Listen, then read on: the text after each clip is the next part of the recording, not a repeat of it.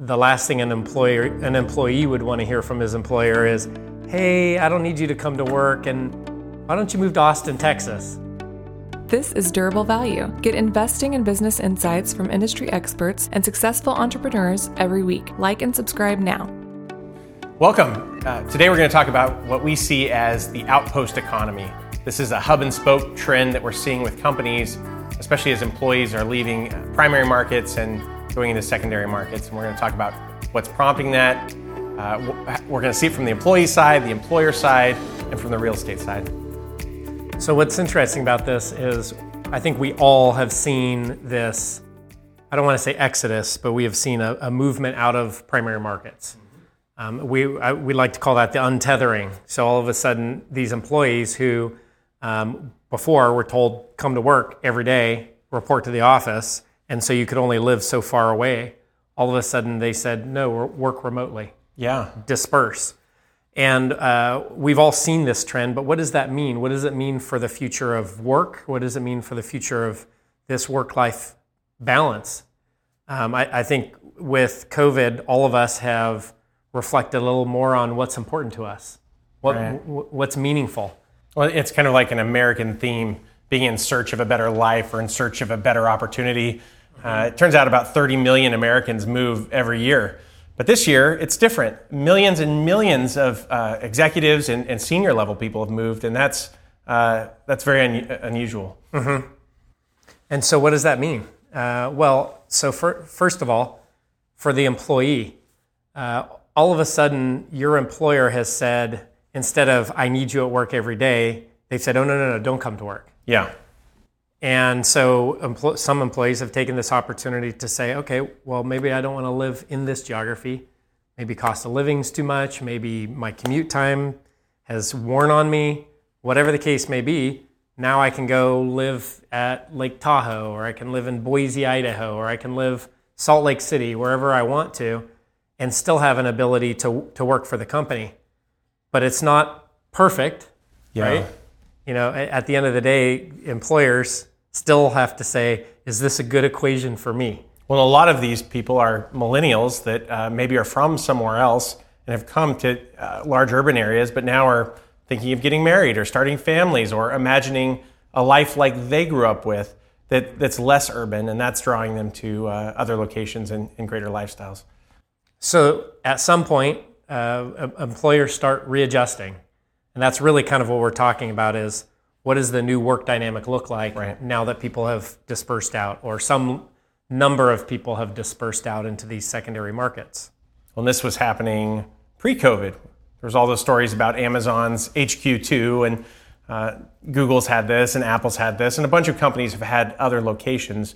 But now there's this pressure for companies to follow their workforce, almost to create a menu for them, uh, to create uh, remote work locations, to work from home sometimes, to work at headquarters sometimes. And so the question for both employers and employees is how does this shake out? What's the what's the shift? What's the mix a year from now, five years from now? And I think you, you mentioned in a Wall Street Journal article that the last thing an employer an employee would want to hear from his employer is, "Hey, I don't need you to come to work, and why don't you move to Austin, Texas?"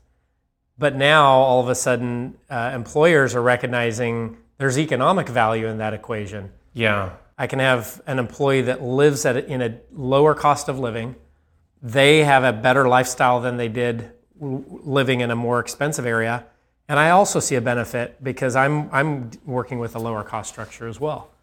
I think employers have seen the upside on this, which is there is a strong ability to save money. They, this wasn't probably their idea. Uh, they are, they've had to react to a large part of their workforce uh, be, wanting to be in another location. But I think at some point they began to say, hmm, one of our largest costs is, is staff, is our team, is talent. Uh, some of our largest costs are real estate. How can this work in a way that both works for us and works for them?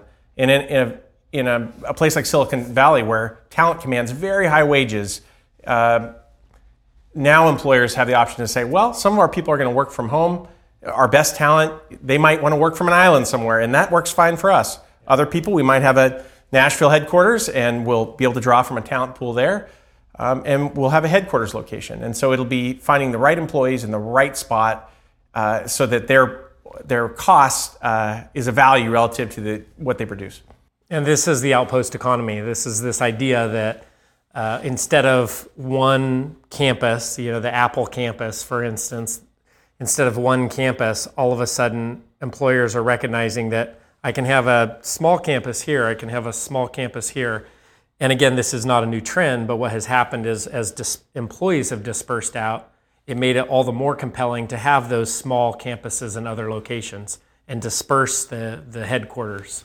So I think this is a win for all parties. This is sort of a both and thing. Um, at the moment, we're seeing disruption. Primary markets uh, have significantly increased sublease space. Uh, there's increased vacancy, but I don't think it's permanent. I think that uh, companies develop outpost opportunities, um, but they're they're growing. Companies are innovating and growing, and I suspect that their headquarters will continue to grow as well. I know those buildings will be occupied two, three, five years from now. The interesting part is seeing what happens between now and then. But I think ultimately, the buildings are full, and uh, outpost buildings are full and on, in the outpost location, that probably means development. And in the primary market locations, that probably means a 10, 12% reduction in, in rental rates. But there's an equilibrium there that's being found. Not yet, but it's starting. Absolutely. So, one of the other uh, ideas is this idea of hyperlocal and hyperglobal. And the outpost economy accomplishes that because, on the one hand, it's hyperglobal because we are now connected in a deeper way than we were before. We've all become more accustomed to Zoom meetings, to other ways of interacting besides in person. But then it's also hyper local in the sense that instead of just these primary markets being the place of choice for people to go to, mm-hmm. all of a sudden this untethering opens up Tucson, Arizona, and uh, Twin Falls, Idaho, and all these smaller markets that otherwise would not have been attractants to people who are highly professional or highly skilled because the skill set wasn't available there. Yeah. And now they can. So you layer on the slide that we showed earlier today, which is that um, highly efficient, high culture, high innovation companies, their workforces want to be in the office and the employers want to have them in the office because that's where culture and innovation and efficiency yeah. thrive. Dogs aren't barking, you know, tasks aren't need to be done. There's not outside influence. You are in the zone of, of accomplishing you know value add at that company. But companies that have poor corporate cultures, lower efficiency, uh, lower innovation, their employees tend to want to work from home. So I think that's part of what we're going to see play out here. That's layered on top of that. In these markets where, that are recipients of these transplants, corporations are going to be looking at how do we set up our satellite office there? How do we create that office environment that is effective and productive now that there's a I guess a critical mass of employees in that area yeah. to be able to do that. But it gives them more parts. To, it's almost like a Lego set. You, have got you need to find exactly that right chemistry for a headquarters, outposts, mm-hmm. work from homes, globals, you know, salespeople out and about. Like there's an exact right mix for that and that hasn't been fully discovered yet. That's being reinvented uh, as we speak. Yeah, and I think maybe a, a, last side note is the this is truly centered around cities that offer quality of life. So the, the biggest beneficiaries of this outpost economy, where there's a critical mass of people that have transplanted there, are going to be cities that offer a high quality of life. That's because this trend that we're seeing is a trend of employees opting for a new location, yeah. not employers and employers responding to that. So I think an opportunity for cities is also to ask yourself, what are we doing to create a quality of life that is an attractant to these employees? Yeah. Really, this is a, a discussion of network or networking in that cities uh, are largely cities because they're a giant network of talent, talented people in the same spot with amenities and efficiencies and resources uh, and the ability to collaborate. And that, that traditionally has been what makes cities grow and prosper and why people come to cities. With this dispersion, the network has been scrambled a little bit. There's pieces of, of the network that are now in different spots.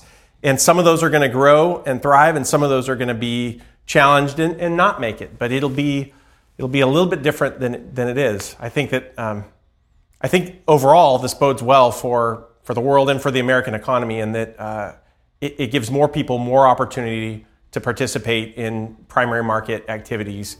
And overall, I think that'll make America uh, more productive and su- successful. It's the new American frontier, the outpost economy. Thank you for listening to Durable Value, an investor's podcast, where we demystify commercial real estate with safe, sound investment strategies to help you balance your portfolio. If you enjoyed this podcast, be sure to rate it on iTunes or wherever you get your podcasts. To learn more, visit CrescedaPartners.com, where you'll find more information, investors' tools, case studies, and more. This podcast is hosted by Joe Muratori and Ryan Suela. It's produced, edited, and mixed by Melodic, with intro music by Ian Post. Thanks again for listening, and we'll see you next time.